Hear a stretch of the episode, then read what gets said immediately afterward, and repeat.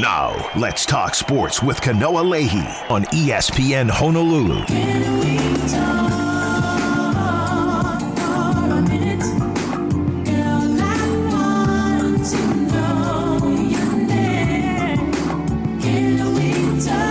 Up, everybody? Welcome. It is another edition of Let's Talk Sports. Kanoa Leahey here, back in the Paxa Studios in Honolulu. Your uh, part-time host uh, these days. Uh, I appreciate some of the uh, patience uh, out there with some of the scheduling conflicts that I've been uh, experiencing. Kind of some like family stuff and things like that that have been needing to be attended to. and so, big appreciation to all the peeps over here at ESPN Honolulu, from Josh Pacheco helping to work around that scheduling issue, and also all of the guys who have been coming in to help fill in, whether it's Tanner uh, Hayworth or Dave Kawada, uh, whoever it may be. Uh, big mahalos to them. But back here in studio, and not alone, thankfully, because uh, always stoked when this guy's able to swing through. Uh, he is the uh, digital sports reporter for KHON2. Christian Shimabuku is in the house. Christian, how you doing, man?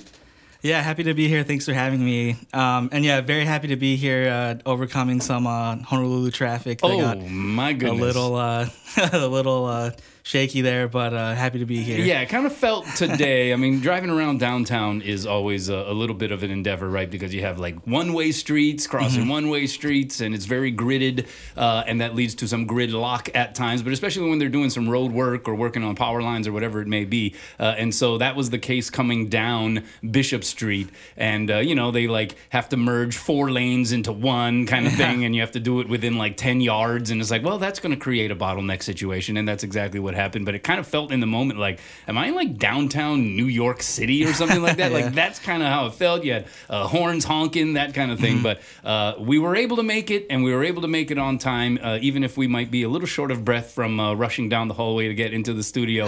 but here we are. 808 296 1420 is the number to call. Uh, you can also text in at that number via the Zephyr Insurance text line. Uh, so there's a lot to get to. I mean, we had the NFL playoffs wrapping up this last round here while wild card weekend uh, this uh, this past um, this past weekend, and obviously yesterday with uh, a couple more games. Uh, I am going to be uh, definitely peacocking a little bit uh, with my Honolulu Blue feathers yeah. about the Detroit Lions and and that win, first time in 32 years, and that was pretty awesome. but there are some stuff to get to on the local front as well, mm-hmm. and so I think we'll start maybe with the Polynesian Bowl. Right, Polynesian Bowl week is here. we were able to get a little bit of the practice session um, in yesterday, and so uh, I think the teams and the players are up on the North Shore uh, checking out Polynesian Cultural Center. They practiced out at Kahuku, uh, and so uh, we were able to get a little bit of a taste of the kinds of talent that's uh, going to be uh, coming through this game here in this iteration. Uh, and uh, they probably have, uh, and it sort of happens every year, right? Where it just gets a little bit bigger. The, the quality of players and the grouping of players and the number of five star recruits gets a little bit more plentiful. and certainly some of the storylines get more and more interesting. And this year they have a record number of five stars that are in this game right? This National High School All Star game, uh, which skews certainly towards also having strong representation from players of Polynesian ancestry. Uh, and what is usually the best case scenario is when they're able to double down, where you have a player who is a five star or a really highly regarded prospect uh, who is also of Polynesian descent. And they have that this year mm-hmm. Uh, in the guy who's coming in as the cock of the walk, so to speak, the number one quarterback recruit in Dylan Raiola, the son of Dominic Raiola, longtime Detroit Lions center. Uh, I wonder how he was feeling. Probably a mixed bag of emotions with the Lions winning, but Matt Stafford being on the other side mm-hmm. uh, since he was the center for Matt Stafford for so many years. But you have Dylan Raiola, who uh, flipped a couple of times from Ohio State to Georgia, then to Nebraska, his father's alma mater. He's in town, and it just seems like it is as poetic a storyline as you could have uh, conjured up. Because you have Dylan Raiola, who is playing in this game. Uh, his dad, Dominic, obviously from Hawaii. Um, he is uh, playing his last high school game here in the islands, where his family is from, where he used to live. Uh, and it is also the Kamehameha Kapalama campus campus, uh, which is interesting because his mom is an alum. Uh, his mom and dad also got married at the chapel on the Kamehameha Kapalama campus. Uh, and so there's just all of these incredible storylines. It's like their 20 year anniversary this year. And so uh, it just worked out perfectly, I think, for Dylan Raiola uh, to end his prep career, so to speak, or play his final high school game here in the islands in the Polynesian Bowl. And uh, he is going to have the spotlight on him going forward. I was kind of sitting there, we were uh, interviewing him a little bit yesterday, and uh, I was just sitting there thinking, huh this is a high schooler, right? This is like a teenager, right? And I think he's probably already realizing more money than any of us uh, yeah. will in maybe our lifetimes or combined. I mean, it's like I say that sort of in jest, but not really because I think that probably might be the case. Um, and, and it's just a different world now when you're interviewing these guys who are on the precipice of uh, entering their college careers. But uh, what do you make of, of this year's Polynesian Bowl and, and what are some of the storylines that stick out to you? Yeah, for sure. Um, well, first of all, it's um, you know getting to see Dylan Raiola in person, like you said. Um, Impressive, right? Yeah, he's a big kid, uh, big boned. Um, when you look at um, you know his football development, he probably had the body to be an offensive lineman, uh, but instead he chooses to be uh, you know this big bone quarterback that has a lot of strength, but also a lot of finesse. Um, I think you saw it yesterday. Um, he's not just throwing bullets out there; he's layering some balls. Um, even though they're trying to, you know, install an offense in six days, which is uh, a challenge, or five days. Uh, but yeah, uh, really impressive stuff. And I think um, the other thing is just um, you know Polynesian representation in this bowl, which was the the biggest uh, goal in the first place. And now you're seeing it. Um, this game started in 2017. Now you're starting to see a cycle of uh, Polynesian bowl players uh, make it in the NFL and make a huge impact as well. Yeah. Uh, Puka Nacua, who had a big game, he was the Polynesian Bowl MVP a few years ago. That's right. Um, AJ Epenesa um, was the MVP of the first game. And then now, uh, you know, seeing Dylan Raiola, it's like I, I have a feeling this guy's going to be, you know, making that type of impact in three or four years. Yeah, I mean, like Talanoa Hufanga is another yep, uh, yep. alum of this game, and the, the, list goes on and on and on. He's obviously injured, but uh, I think the point is made that mm-hmm. what is interesting about this game, as the history has become uh, more uh, enriched, right mm-hmm. over time, uh, it garners a greater reputation because you are seeing players within a matter of four to five years from this game starring in some cases in the NFL. And so this is going to be no different, right? You have a collection of players this year who are going to be tomorrow's stars, quite literally, uh, at the college level. Uh, and in just a few years, you're going to see a bunch of these guys playing in the NFL, and that's uh, that's pretty mind-boggling. And and uh, you know, it's it's always an interesting reminder because sometimes you know you can get caught up with like, oh, it's a high school game, uh, and that's true. Uh, and and there is sort of a, a, a line and a balance that you need to find, I think, when it comes to like journalistic ethics and coverage of these guys. Uh, but at the same time, you're like, uh, these guys are going to be suiting up in the NFL, a lot of them in uh, just a few years. So uh, it's a really interesting, I think, experience from a media coverage standpoint, uh, and as well as the game itself, because it's now become so high profile. I mean, you can absolutely now, I, I think, especially with some of the exposure that this game has gotten, uh, being the last couple of years, including this year on the NFL Network, um, you could put it up against any other high school uh, all star football game that there is, right? It used to be sort of owned by the U.S. Army All America mm-hmm. Bowl, and now you have a um, you know quite diverse array of different kinds of uh, high school all star games that try to feature the best players, uh, and you could put this game up against any of them. Yeah, I think in, in terms of um, experience, the, the, experience that the players get. Um, you know, it's really second to none. And there's a lot of players in this game that have played in multiple All Star games, whether it be the Army American Bowl or the Under Armour American game. Uh, but this is the one where you get to stay in Hawaii for a week. And it kind of does replace that Pro Bowl, Pro Bowl experience that um, a lot of NFL players um, used to be able to have here, but now they don't have it anymore. Um, which is a big bummer. But you know, these are the kids that get to enjoy the islands now and get to play a game here. Um, they also have uh, pretty uh, awesome gear, um, yeah, Polynesian inspired gear that they all get to keep. Um, one of the bowl organizers was talking about how the Riddell helmets are north of eight hundred dollars uh, retail, but they get to keep those things. That's unreal. Even though they probably only use it for a week. Yeah. Um, the so, shoes, right? They yeah, have these like Adidas. super cool design Adidas shoes. Yeah. And now Panini's involved, the card company, so they get to have uh, their own card and whatnot. Yeah, unreal. Um, just Swag, so just, man. yeah. So just the whole experience, I think, um, you know, it is the best bowl game for a lot of these players, and that's why you're seeing early enrollees um, fly all the way from their universities that they just enrolled in uh, coming all the way out here to play in this thing. Yeah, no, really cool. So we mentioned Dylan Raiola. He's going to probably be the headliner Mm-hmm. here for this game for all the reasons that we mentioned because of his connection to the islands as well as just his profile as you know one of the next big things for sure uh, in football. Uh, but it's interesting because he's on Team Makai. That's going to be coached by Mike Zimmer. You have Marvin Lewis who is coaching the team uh, Mauka side. Uh, but the quarterback collection, particularly on uh, Team Makai, uh, is interesting because you have Dylan Raiola and then Micah Alejado, right, who is now enrolled at the University of Hawaii. Uh, he is, you know, representing the future of Hawaii football at the quarterback position. Ty McCutcheon, Punahou standout, uh, is the third QB on that team, uh, and it's like they kind of put more, you know, at least from our vantage point, right, from from the the Hawaii um, uh, through the Hawaii fan lens, they put the more compelling group of quarterbacks. It seemed all on this uh, team Makai squad, uh, and it was interesting because they had yesterday a uh, throwing contest, kind of uh, akin to what we used to see with the skills challenges uh, Pro Bowl week. Uh, but they had the quarterbacks, all six of them, right, three on each side, uh, get together, and they basically uh, had a contest of who could throw the ball the farthest collectively as a squad, right? They added all of their distances together, and the team uh, that had the most uh, accumulated would win. Uh, and then it was interesting because you had uh, Dylan Raiola who stepped up and looked like he barely crow hop. You know, most of these guys will take this like run up, uh, almost like uh, as if they're throwing a javelin or something. Uh, he's sort of very coolly, calmly, nonchalantly, just kind of did like a little uh, stutter step um, that was uh, almost like slow motion, and then he just gunned it like 73 yards Yeah. in the air, which is ridiculous.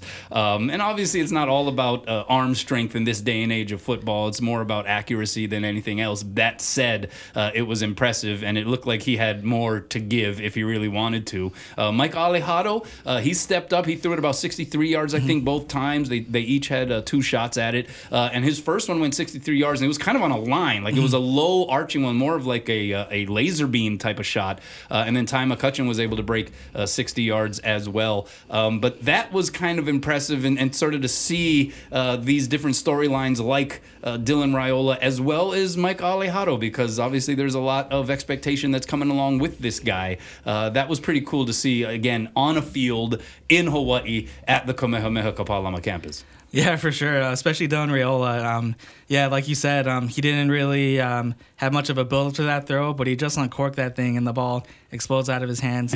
but I think um, you know a really cool thing as well is just it's just another reminder of how talented these players are. You know, especially if uh, you know some UH fans become critical of you know Mike Alejado early in his career. It's like this guy can just roll out of bed and throw a 65 yard bomb um, without much effort. Um, can you do that? Like, I don't think so. We were thinking, like, how far could like if, if they just like called upon one of us and challenged us to like step in there, right? Like Yeah. we hadn't stretched. We're standing on the side. I'm at the age now where if I'm just like standing for too long, my lower back starts to get sore, right? So it's like, all right, what if they called upon us to try to throw the football? How far realistically do you think you could throw it in the air? Well, I'd throw my back out for sure. Yeah, that would definitely be one of the things thrown aside from uh, the football itself is your back. I'm, I'm like maybe 30 yards, maybe. That's probably ambitious. I, that sounds ridiculous. I don't know. What, what would you say? Yeah, well, I'm I'm really not sure. Um, yeah, that's a that's a tough one, uh, especially when we're you know we're not throwing balls every day and Yeah, and yeah. in practice like that. I'll so. definitely throw my back out and tear my rotator cuff. That would be Yeah. the uh, that would be the effect uh, of of that endeavor for sure. A um, couple of the other storylines here, roster wise. You mentioned Puka Nacua. His brother is in the game, also on Team Makai, uh, and they just got these guys who are enormous, just absolutely massive uh, human beings. Uh, there was a uh, Georgia-bound uh, offensive lineman, uh, Michael Uini, uh, who is just a mountain of a young man. Like uh, he's he's one of the guys. I think he's somewhere in like the six seven range, uh, over 300 pounds, and just like one of several huge dudes that just it blows your mind to remember that these guys are fresh out of high school. Yeah, for sure. Um, I think another storyline is um, you know how big family is. Um, in the Polynesian community, and so with that, you do have relatives of you know some pretty notable players. You mentioned Puka Nacua's brother. Um, on Team Mauka, you have um, Isaac Wilson, uh, brother of Zach Wilson. Yeah. Um, their father is a Roosevelt grad.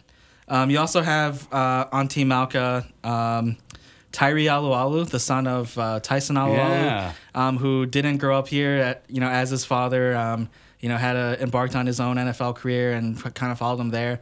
Um, he's a senior out of high school in Pennsylvania.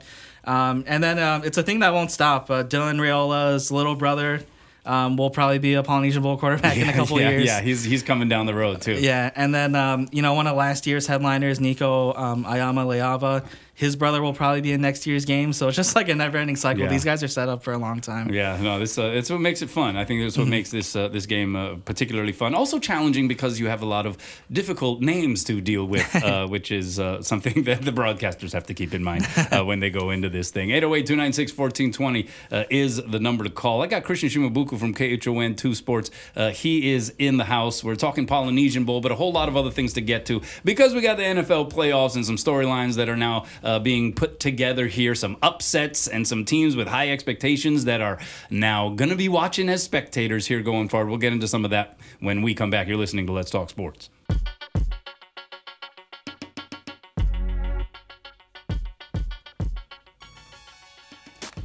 What's up? Welcome back. Let's talk sports. Kanoa Leahey here in the Paxo Studios in Honolulu. Christian Shimabuku of KHON2 Sports. Uh, he is the digital sports reporter over there. He's in studio uh, as well. Um, we are um, t- we have been talking about the Polynesian Bowl and, and, and talking about the game specifically. Obviously, this is also built around uh, the fact that uh, you have the Polynesian Football Hall of Fame and the honorees uh, this year uh, in that game and and and the the dinner and and sort of the overall event that's kind of built around that. Uh, and so yeah, this is a, a time of celebrating and, and really focusing on uh, the incredible accomplishments of uh, Polynesian football players and sort of celebrating the long-time relationship uh, between uh, the game of football and uh, those of Polynesian ancestry. You have the 2024 Polynesian Football Hall of Fame class uh, going in. Domata Peko, Dwayne The Rock Johnson,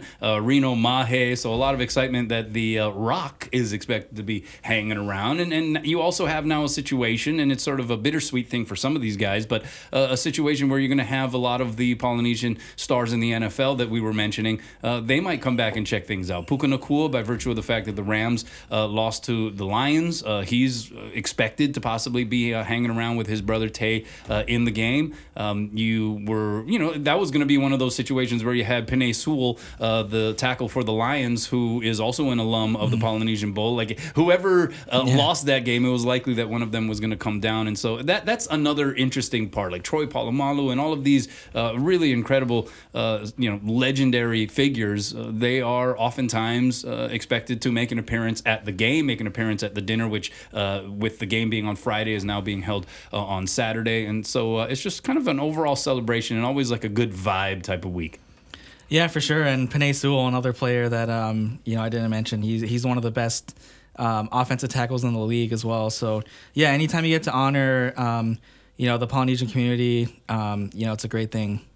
Yeah, so uh, we got a text here. 808 296 1420 is the number. You can text in that number via the Zephyr Insurance text line. Uh, since you're talking about the Poly Bowl, would you know uh, the Polynesian Hall of Fame event? Uh, do you know uh, whether or not uh, there is anybody we can contact uh, about the induction event on Saturday? I think the best thing is probably just go to the Polynesian Football Hall of Fame website, and I'm sure that there will be some information there. Uh, this thing like is loaded and usually sold out pretty quickly, so I'm not exactly sure uh, how much access there's going to be, but uh, you can definitely check that out and get more information uh, that way. Uh, again, 808 296 1420, the number to call, and text in at that number via the Zephyr Insurance text line. We mentioned seven Hawaii commits that are playing in the Polynesian Bowl. Um, that's a pretty high number. Um, what do you think that? looks like or, or, or what the perception of that can be from a University of Hawaii football vantage point. Yeah, I think that's a great thing for um, for UH. Um, you know, one thing that UH used to do back when Nick Rolovich um, was its head coach was, you know, they would utilize the Polynesian Bowl and you know try to see who the top uncommitted players are, and if they're in UH's realm, you know, try and go get them. And uh, you know, two clear examples of that was in 2019. Um, Solo Vaipulu was uncommitted. Um, they got him, and he became a, you know, their starting right guard uh, just a few months later. The next year, um, they took the slot receiver from Washington named Lincoln Victor. Um, and so I think this year, um, even though there are seven UH commits in this game, you know, there are some people when you look at the list of, you know, who's on the list, uh, you know, UH has a chance to, you know, try and make their pitch all over again. Even if it is a local kid, there's a kid from Mililani, um, Isaac Mahuka, um, who currently uh, isn't publicly committed anywhere. Um, UH does want him, so you know, can those seven guys band together and you know try to pitch him throughout the week? Uh, you know, I think that could be an interesting um, thing to monitor. Yeah, you know, you have some of that kind of presence as well in in like pretty high level form. Uh, you had Matt Rhule, who can't, I guess, uh, according to the the recruiting rules, uh, attend the game itself, uh, but you can kind of hang out on the periphery. Kamehameha actually had a workout specifically for some of its guys that they could attend. This was after the practice yesterday, uh, and so you have these power programs that are also just sort of like you know, kind of hanging out on the periphery, and they can't necessarily attend the game or the practices themselves, uh, but they can uh, watch from afar and they can sort of be uh, visible uh, to some degree, and, and that was kind of interesting. You have Donovan Raiola, the brother of Dominic Raiola, who was uh, there obviously uh, with the Nebraska staff, and he was escorting Matt Rhule around the Kamehameha campus, and their Dominic and Donovan's dad Tony was also kind of hanging out on a golf court, and he's wearing Huh. his golf cart. He was wearing his Nebraska gear, right? Because obviously Dylan, and um, yeah, it's just just kind of an interesting dynamic. It was uh, kind of unexpected walking out of practice, and oh, there's Matt Rhule just uh, sort of hanging out by the parking lot. It was hilarious. Uh, again, again, this thing, uh, this this game has has developed into something uh, that's pretty remarkably huge, I think, at this point. And you know that has always been part of the discussion as well here over the you know half dozen or so years of this game's existence, and the fact that this event overall uh, highlights uh, not just you know Polynesia in general, but certainly Hawaii because it is the host and sort of the perfect kind of uh, central point here to host uh, this event as well as the game itself, uh, and what that can potentially mean for University of Hawaii football. We mentioned the seven commits that are in this game, uh, but I think just the the sheer sort of presentation, right, and the look of it, and Hawaii being the stage, and it being associated with football and, and high school football and high school football prospects, and uh, you know, just even if most of these guys are already committed to to programs, in some cases brand name programs, and uh, in in far reaches of the country, uh, it's still kind of interesting because it gives them a taste of what Hawaii could be playing football in Hawaii. Just a little sample size, uh, and I think that that it, it definitely cannot hurt the cause for University of Hawaii football from an imaging and branding and recruiting standpoint. You know, eh, whether or not it helps to a discernible degree can be debated, but it definitely doesn't hurt. And I think that that's something that can be viewed as kind of a, a feather in the cap for, for University of Hawaii just by virtue of proximity. Yeah, for sure, and you know that's uh that, that's a great point. Um, you know, Hawaii is the de facto college host of this uh, of this game. They're the only team that gets to say that you know they have a bowl game like this in their backyard. So, um, you know, the more they can take advantage of it, the the better it is for them. Yeah, all right. Uh, we're going to go ahead and take uh, another break here a little early, and then we're going to leave ourselves a little more space to get into some of the general discussion because I do want to gloat a little bit about my Lions. uh, I had no faith. Uh, anybody that was listening to the show knows I had no faith. I actually made a legitimate bet uh, with one of my good friends uh, that the Rams would win. and I don't know if it's just me, like being the fatalist, and I'm trying to like outsmart karma and be like, oh, I'll just do the little reverse psychology thing. Maybe that's part of it. Uh, but I really legitimately thought that uh, Puka Nacua was going to have like 32 catches for like 562 yards. He almost Uh, did. He almost did. Yeah, he got very close to that. Uh, but I, I, uh, I am happy that the Lions won, and it's because of what happened elsewhere in this weekend's playoff action. Uh, leaves a certain opportunity potentially for the Lions in front of them, being able to play on their home field. They're going to go up against Tampa Bay. Um, certainly not the scariest opponent that they could face. I mean, any team at this point has the potential to win. Uh, so you know, nothing is, can be taken for granted. But if you were to have picked possible opponents at the beginning of the postseason uh, among the NFC contingent, you would have probably been like, that would be kind of cool if we could play Tampa Bay instead of Philly. Maybe at this stage, the way the Eagles plummeted, uh, that's no longer the case. But you know, I think you know, if if you're the Lions, you're probably feeling like, hey, this is a game we can win.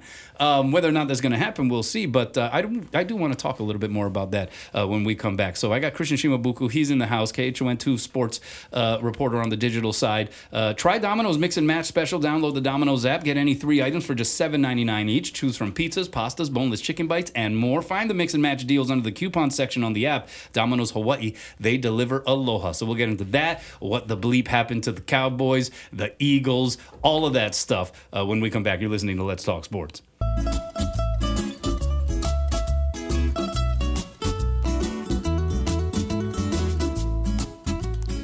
What's up? Welcome back. Let's talk sports. Kanoa Leahey here in the Paxa Studios in Honolulu. I got Christian Shimabuku, digital sports reporter for KHON2, in the house with me as well. Liz Stacy's working uh, the board and the phone lines. Uh, we are going to be giving away a pair of tickets for Rainbow Wahine basketball against Long Beach State Thursday. Hawaii playing Long Beach as well as UC San Diego this week in a pair of uh, Big West uh, matchups. Hawaii with just one loss uh, in conference play so far. They've looked really strong. A little bit of a slip obviously this past Saturday on the road. But uh, Long Beach State coming into the house, always a competitive game. Hawaii Long Beach State, that's one of the Big West rivalries for sure. We're giving away a pair of tickets for that game. Uh, and we'll just do that here in the next break. I hope I remember, Liz. Uh, please try to remind me if uh, I'm going into the commercial break and haven't gotten to it yet. Uh, we'll just do one of those, like, you know, X caller who gets in, gets the tickets. So we'll get to that here in just a little bit. 808 296 1420 is the number. That's going to be the number you'll call to get those tickets. You can also text in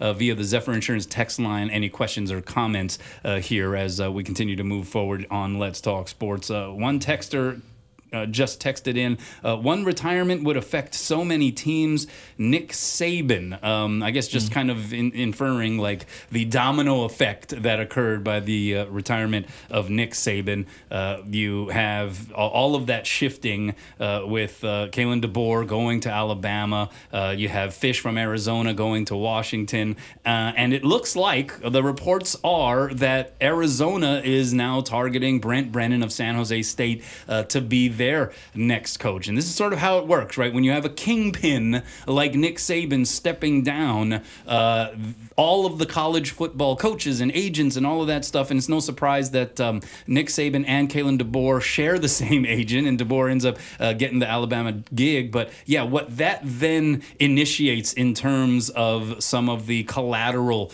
uh, impacts and movements. Uh, and so now Brent Brennan likely on the verge of leaving the Mountain West Conference, leaving San Jose State uh, and heading over to Arizona. What do you think about some of these uh, moves that have come in the wake of, of the big Nick Saban announcement? Yeah, um, I've never seen such a coaching cycle that's moved with, um, you know, so much speed and also, um, you know, so much of a dog eat dog, um, like process to it. Right? You see Nick Saban uh, retire. Uh, two days later, they poach uh, Kalen DeBoer from Washington. That makes Washington in seventy two or in forty eight hours or 36 hours poach yeah. um, uh, Jedd Fisch from Arizona, yeah. and then now Arizona is um, you know getting another head coach from a smaller school. Yeah. So where does it stop, right? Yeah. No, the, um, the, dominoes go on forever, seemingly, right? Yeah, for sure. But um, you know, you can't help but be happy for a guy like Brent Brennan, um, the cousin of the late Colt Brennan. Mm-hmm. Um, Brent Brennan himself, who was a graduate assistant at the University of Hawaii um, you know, who sounded like he was the runner up the last time Arizona had an opening and they went with Jedd Fisch instead. So I think this time Arizona just decided to go with Brent Brennan. Um, it's pretty cool that you know now he's the head coach of a Big 12 school. When uh, at San Jose State, he was fundraising uh, for the players yeah. to get breakfast, even. So just imagine the type of work he could do um, at a place like Arizona. You know, at a place that is um, you know moving into a, a big conference. Uh, did you like the move uh, from the perspective of UW to bring Jedd Fisch in? Uh, obviously, some success at Arizona, uh, able to um, develop very quickly young quarterbacks. that could probably lead to some some much needed transfers with all of the people that are leaving Washington. Uh, they're going to need some uh, some young talent, and they're going to need some to transfer in for sure. But did you like that fit with UW, fresh off of a national championship uh, appearance?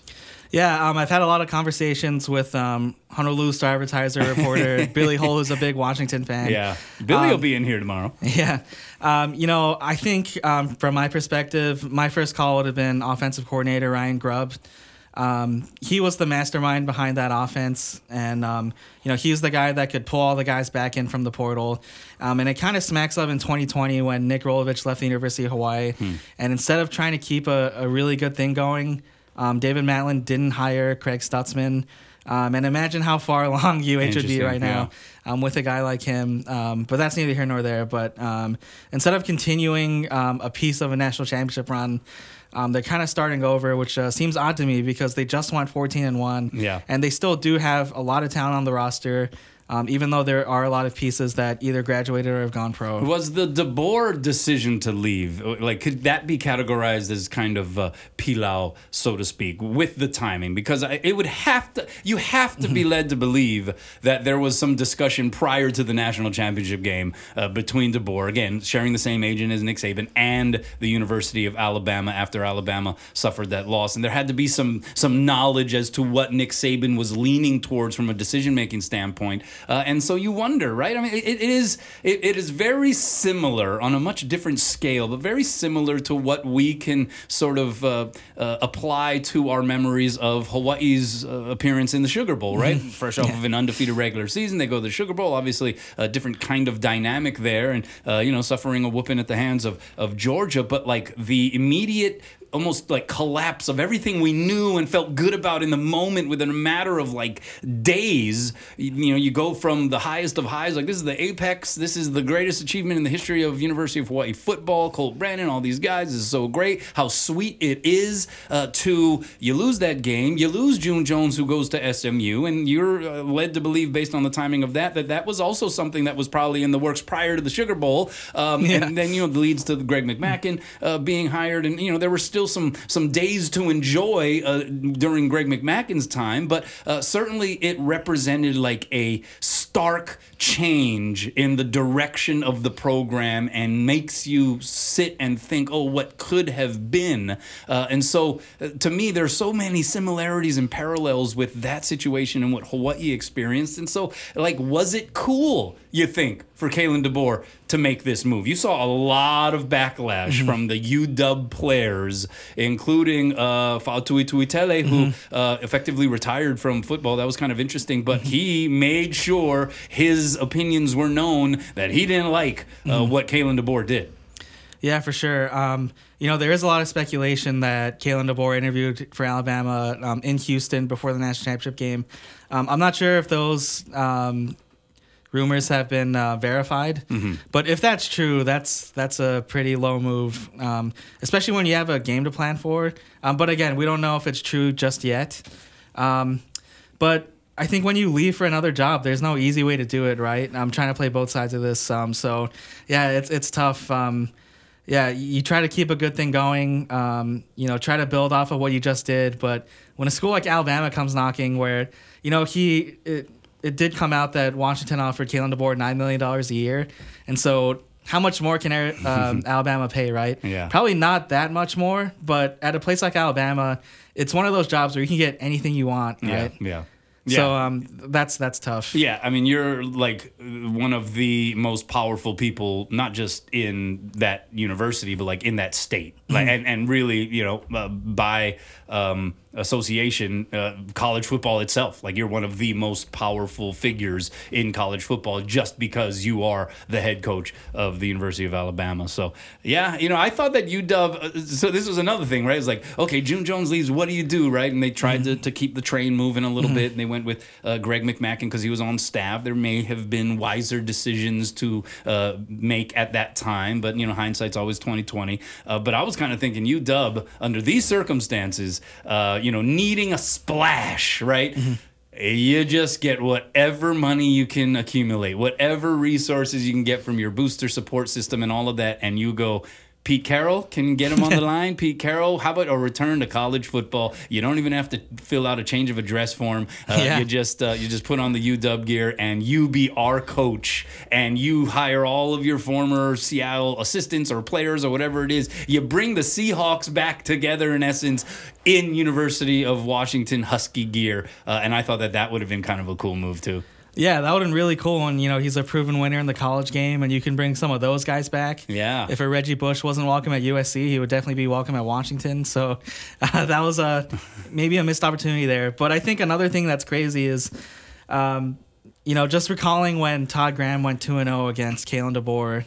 And if someone told you that in two years, this guy that Todd Graham just defeated Yeah, twice is yeah. gonna be the head coach at the University of Alabama.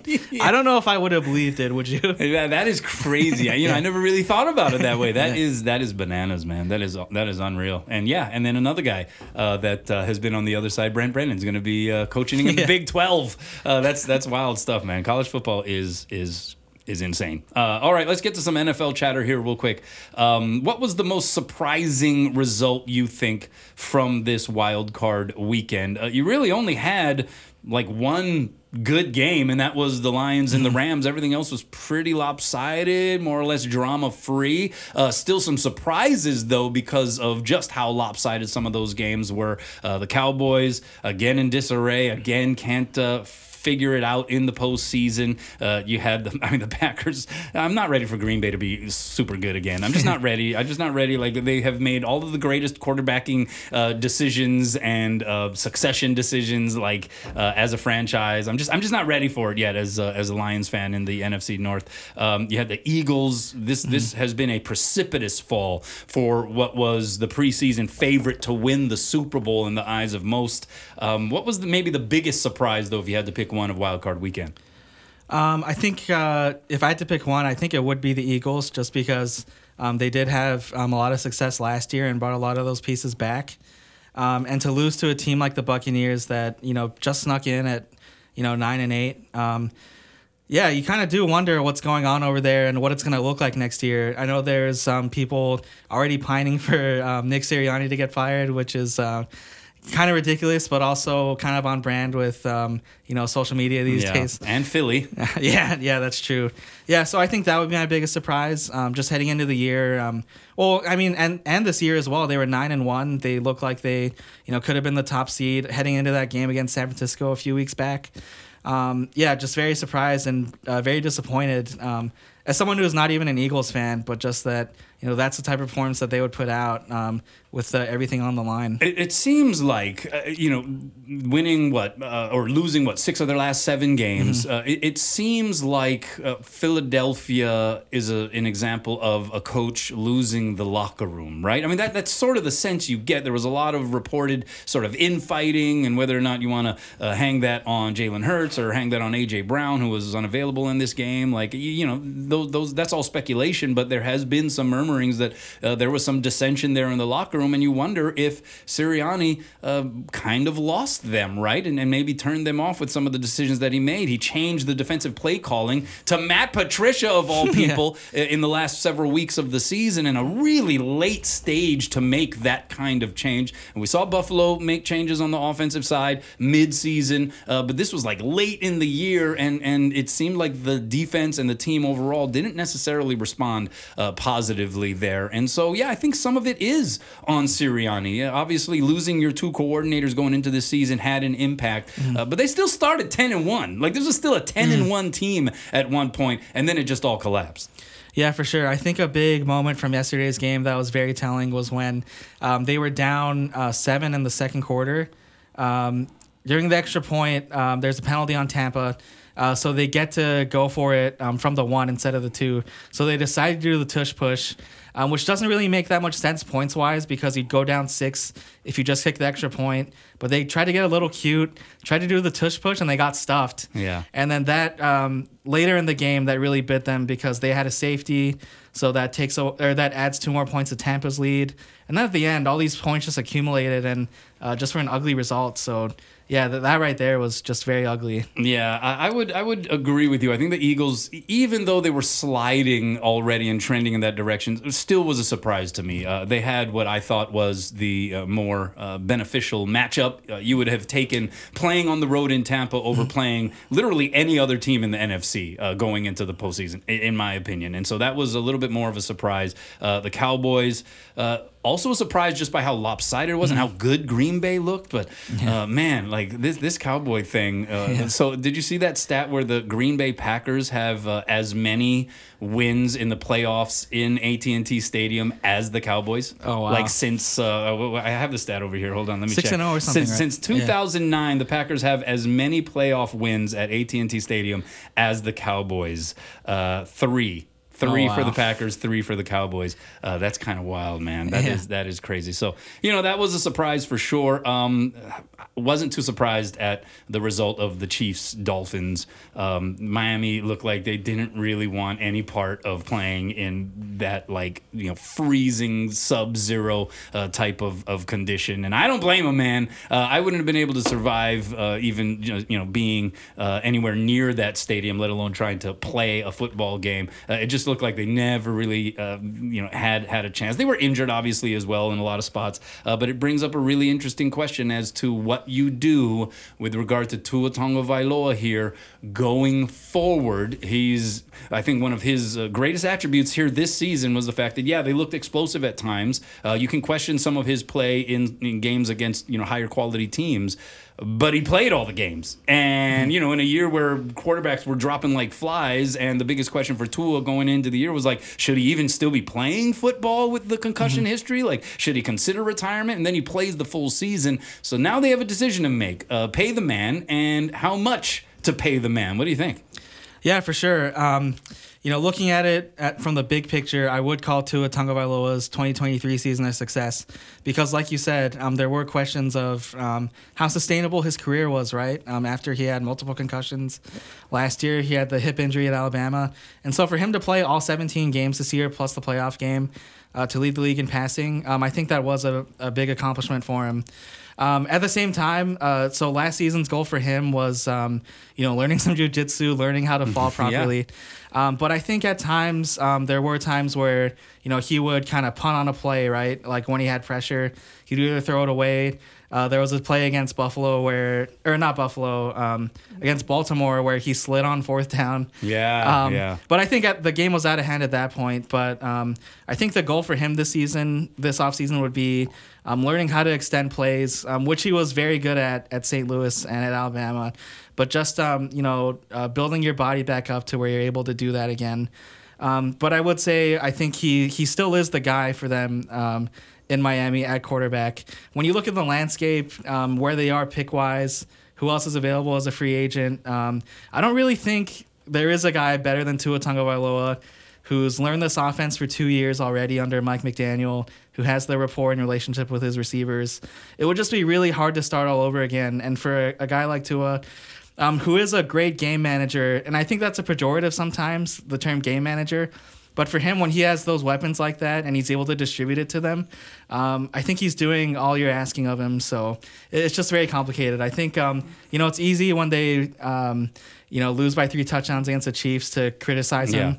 But when you look at the big picture, um, I'm still optimistic about it, and I would give him a contract, not like a seven-year deal, but yeah, maybe he might like not a, get like Mahomes money, Yeah, but, yeah. but yeah, they have to, right? They Yeah. have to pay him, and they're they're reportedly in uh, contract uh, conversations with him uh, at the moment. So so we'll see. I mean, you got to pay him a chunk of change. He's going to be a, a even uh, much more uh, wealthy and, and rich man here in the not too distant future. But yeah, I don't know if you go astronomically high, like has been the the pattern, right? Where it's like whatever quarterback that is deemed the franchise quarterback that's uh, most recent to the contract negotiation table gets the highest paid contract, and or at least you know uh, maybe outside of, of anybody named Mahomes. Uh, I'm not sure if you're going to see that level of, of astronomical uh, money here, but it- it'll be big, big, big cash for sure. He's getting his bag. Uh, there's no doubt about it. All right, he wears number one on his jersey, so that's how we're going to do this. Super simple. Get to your phone immediately because caller number one gets the tickets for Rainbow Wahine basketball Thursday against Long Beach State. 808 296 1420 is the number. Liz is waiting, but you got to get in quick. Caller number one gets free tickets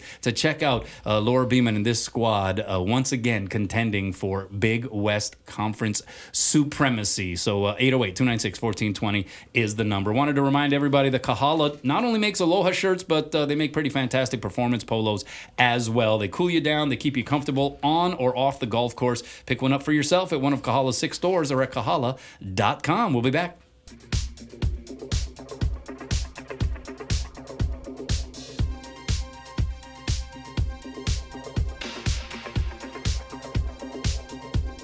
All right, congrats to Pedro in Kaneohe, uh, who got the tickets first. Caller in. That's right. You have to be quick, quick trigger on the phones. Uh, and he got in. So uh, congratulations, you got the two tickets for Rainbow Wahine basketball Thursday against Long Beach State. Kanoa Leahey, Christian Shimabuku here in the Paxa Studios in Honolulu. It's time now for our best and our worst. So uh, Christian, I'll let you go first. What is your best? Yeah, my best is um, University of Hawaii men's volleyball freshman um, opposite Louis Sakanoko, um, who had uh, nine aces against Emmanuel last Friday, um, tying a program record um, set by Costas Theocharidis. Uh, yeah, UH just reloads. Um, you can find players from anywhere in the globe, literally um, to step in and uh, be the next star.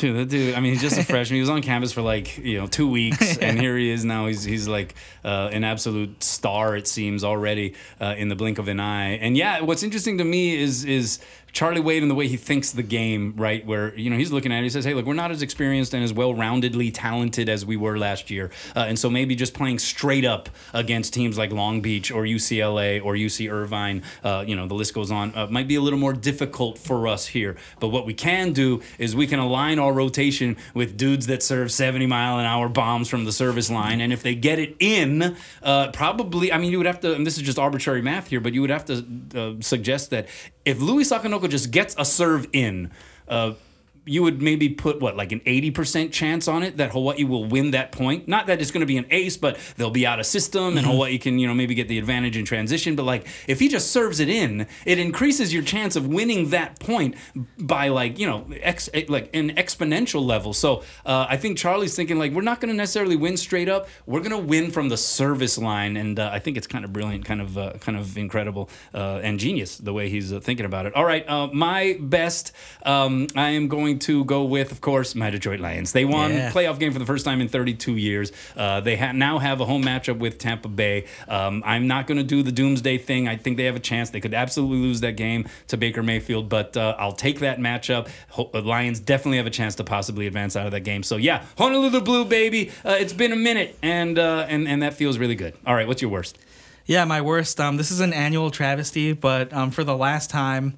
Um, Better Call Saul did not win any Emmys. They set the record uh, for 53 um, times being nominated for an Emmy without getting it. Oh man, yeah. and that's a good show. Anybody show. that does know, spin-off yeah. of Breaking Bad, uh, and actually I think in some ways better than Breaking Bad personally. But yeah, love that show. That's that's wild, man. That's uh, all of those nominations and no victories. All right, my worst is going to be uh, another Tagovailoa. Taulia Tagovailoa reportedly uh, not getting uh, his waiver for an extra year of eligibility, uh, and so his consolation prize is entering the NFL draft, and he will have an opportunity to play at the professional level. But he's probably going to miss out on some cash cash, like straight up, right? Isn't yeah. that weird to say? But uh, his likelihood of transferring to Miami uh, would have probably brought in some some dollars here, and so now he's gonna have to earn his way onto a roster to make some money. But uh, you know, he's a talented dude. He's a Tagovailoa, so uh, odds are in his favor, I would imagine. All right, hey, thanks a lot, Christian. Appreciate it. Always a pleasure, everybody. We'll see you tomorrow.